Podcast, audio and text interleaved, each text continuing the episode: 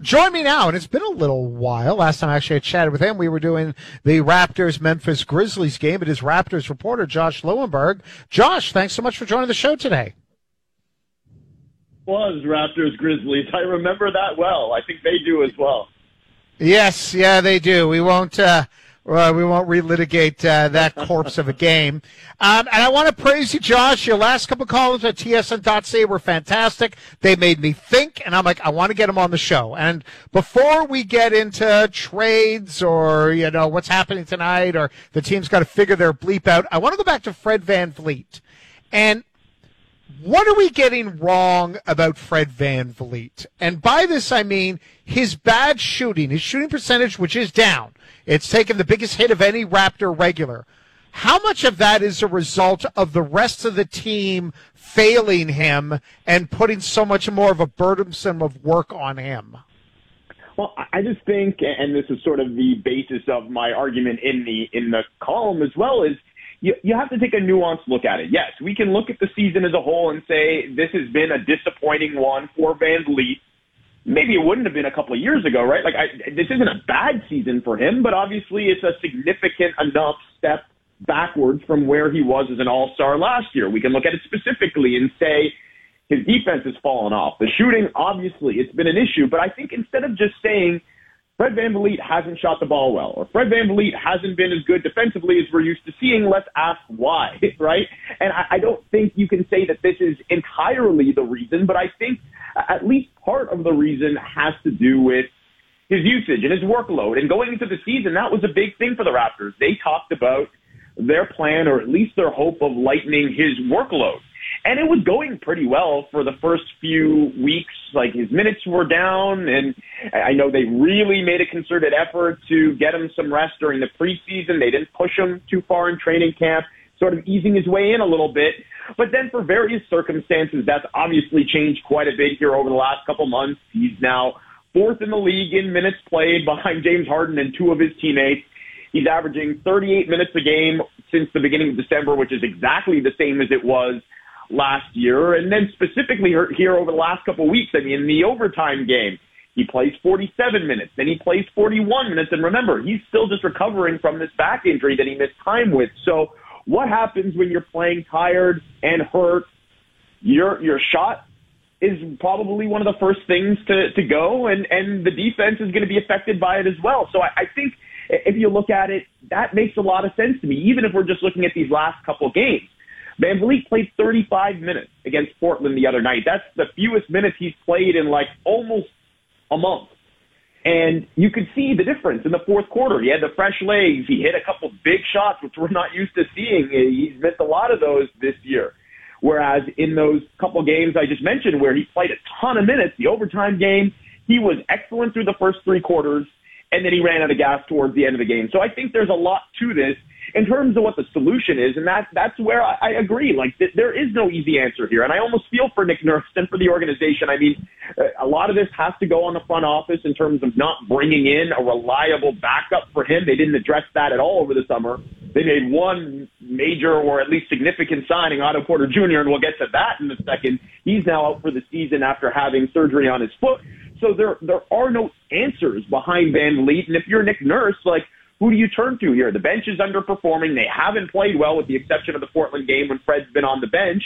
And now, on top of all of that, you're chasing wins and trying to save your season, which is exactly the position they were in last year when VanVleet admits that he pushed himself too far. So it's a double-edged sword. I don't know what you do if you're Nurse. I, I, I mean, with Fred as well. Like he's a competitor. He wants to win. He's also now playing for a contract, so he wants to be out there for as many minutes as possible. But there's obviously a point of diminishing returns where if he's overextended, he's not at his best, which is not good for him and it's not good for no. the team. So they've got to find an answer here. I don't know what it is.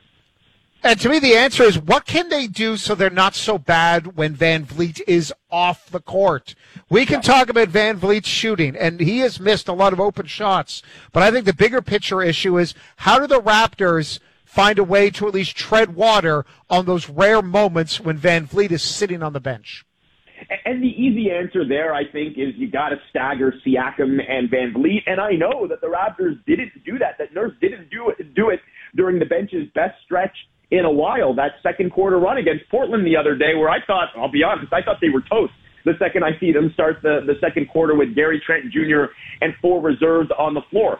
It worked. I'm not sure how sustainable that is as well as Trent is playing. I just think you're you're lacking a few things on this team, as we've talked about at length over the last few months. You're obviously lacking shooting, sure, and that's where I think it probably also helps to have Trent on the floor when VanVleet is not out there, just because you don't have a lot of shooting.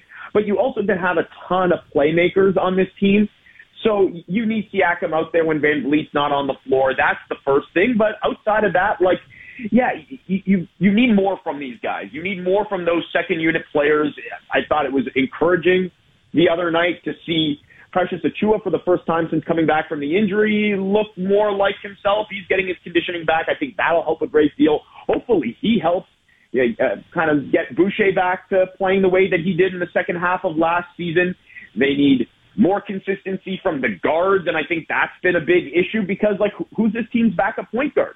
Who's the backup yeah. to VanVleet? Malachi Flynn right now, but he's been up and down this year, and there's a reason why he's been in and out of Nick Nurse's circle of trust over the last three years. Delano Banton has been with the G League, and Scottie Barnes, like they've used him as a point guard here and there this year to mix results, but he's mostly been playing center now that the Raptors are going small. So, I mean, that's the problem. Really, is like you don't have a backup point guard. You need guards to win in this league. Yeah. Oh God, yeah. And the problem is, is that when they traded Kyle Lowry, they knew they had Fred Van VanVleet. What they haven't found for Fred Van VanVleet is a Fred Van VanVleet to back up Fred Van VanVleet. We're joined Lowry, by like this was an issue with Lowry for so many years as well, but at least they made yeah. more of an attempt to manage his minutes. They went out and signed Cory Joseph. They did yeah. things here and there to try and lessen the workload on Lowry. And again, like mixed results there too because they needed him on the floor, but I mean, you, you can't look at this and say, well, they've done everything they can do because, I mean, they haven't. And, and that's sort of what I meant by failing Fred Van VanVleet. Not to say that he hasn't also played a part in why the Raptors have underperformed this year as well. No, no, yeah, I know. it's a good piece. I recommend everyone read it. Um, and whatever ire, sports ire, sports anger, different than real anger, that I had at Fred VanVleet, it went down by 70, 17% after reading your article. so, right. Josh, yeah, Josh, the, if the Raptors had the, the same record of the mighty Indiana Pacers, if the Raptors were 23 and 18 and were sixth in the East, how differently would we view these back-to-back games against the lonely Charlotte Hornets? Because it kind of feels like the, every loss right now is a referendum on the team, and any loss could push, um, you know, what that will push them to do as we get closer to the trade deadline. And every loss means are they going to be more active at the deadline? How different would we view a Tuesday game against the Hornets if the Raptors were, say, five, six games over 500?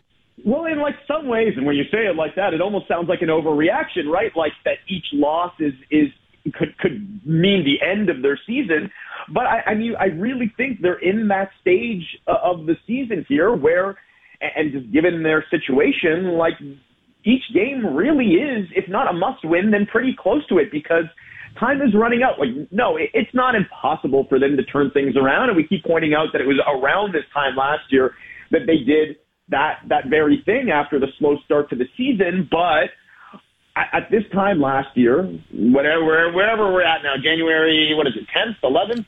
January tenth. It's January tenth today. Yes. The Raptors had won six straight games and they were already climbing back over 500. So there were already signs of that turnaround. They were starting to figure things out defensively.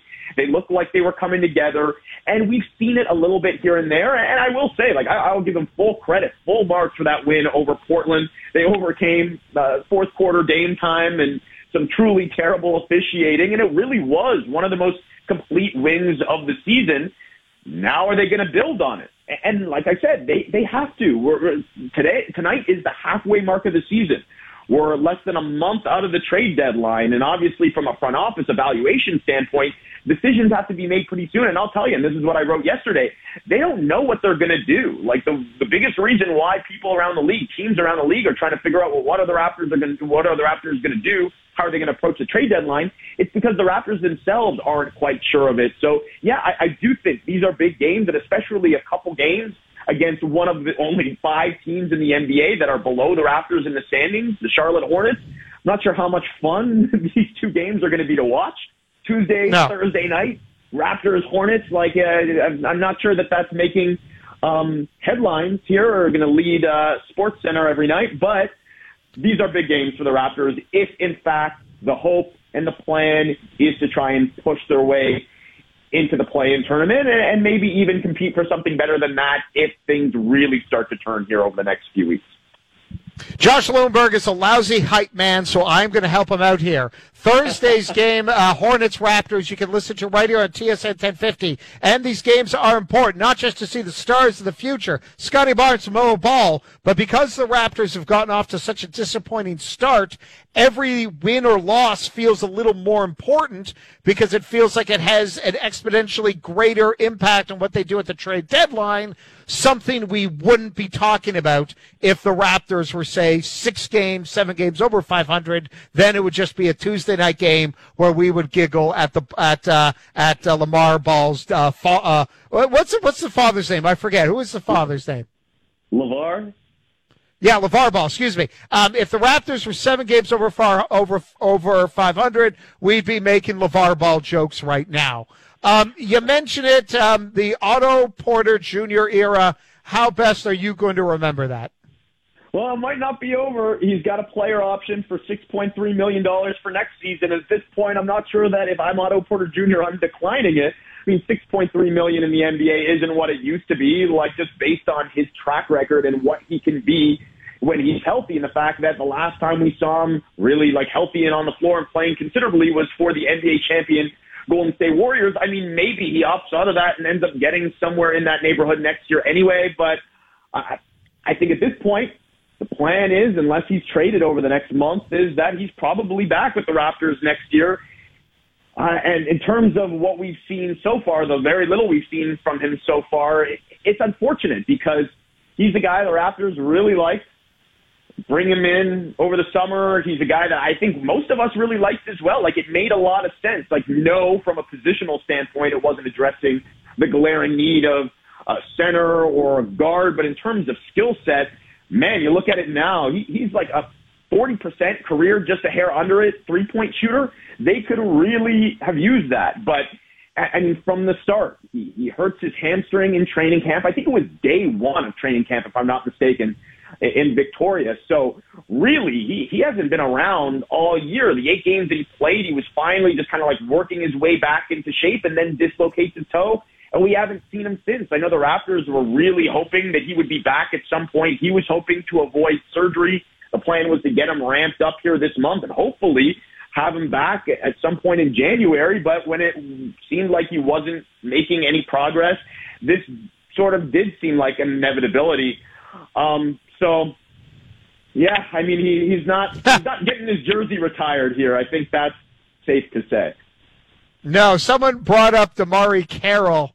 And uh, I, it, it, it, this is just off topic for half a second. Remember when they signed DeMarre Carroll from Atlanta, and he was going to be the guy to slow down LeBron James? Man, that feels like an eternity ago. you could go down the list. I mean, listen, Masai Ujiri, Bobby Webster, this Raptors front office They've done an incredible job drafting talent. Um, their trades have been pretty good, but the one area where they get a failing grade is through free agency because, like, really, it's, it's one failed story after the next and, and not entirely their fault. Like, in some of these cases, okay, like, a guy gets hurt, can't really control that. In this case, you can't be entirely shocked just because Otto Porter Jr., obviously a big risk at the time. He's got a history of injuries, and yeah, theoretically, it made a lot of sense. Theoretically, he's a guy that could really help this team, but you're playing the game not on paper, obviously. So, yeah, at some point, you need to hit on these. You're not going to hit on all of them. This is like a mid-level exception signing. There's been a lot of like Juancho Hernangomez was signed for a minimum contract. You're not going to hit on a lot of those, but you do need to hit on some of them. And the fact that the Raptors have struck out on so many of these signings over the years, well, that's why they don't have a whole lot of depth right now. That's a big part of the problem. Josh, always appreciate checking his work at tsn.ca. I'm now on Twitter. I'm seeing a video on you on TSN Sports asking are the Raptors going to be sellers at the deadline? Uh, win or lose, the Raptors are going to be a very fascinating team. Unlike the Charlotte Hornets, the greatest player of all time, owns the, one of the most boring teams uh, of the last 20 years. Thank you, Josh, for joining the show today. All right, cuz. Talk soon, man. Absolutely. That was Josh Lewenberg, TSN Raptors reporter.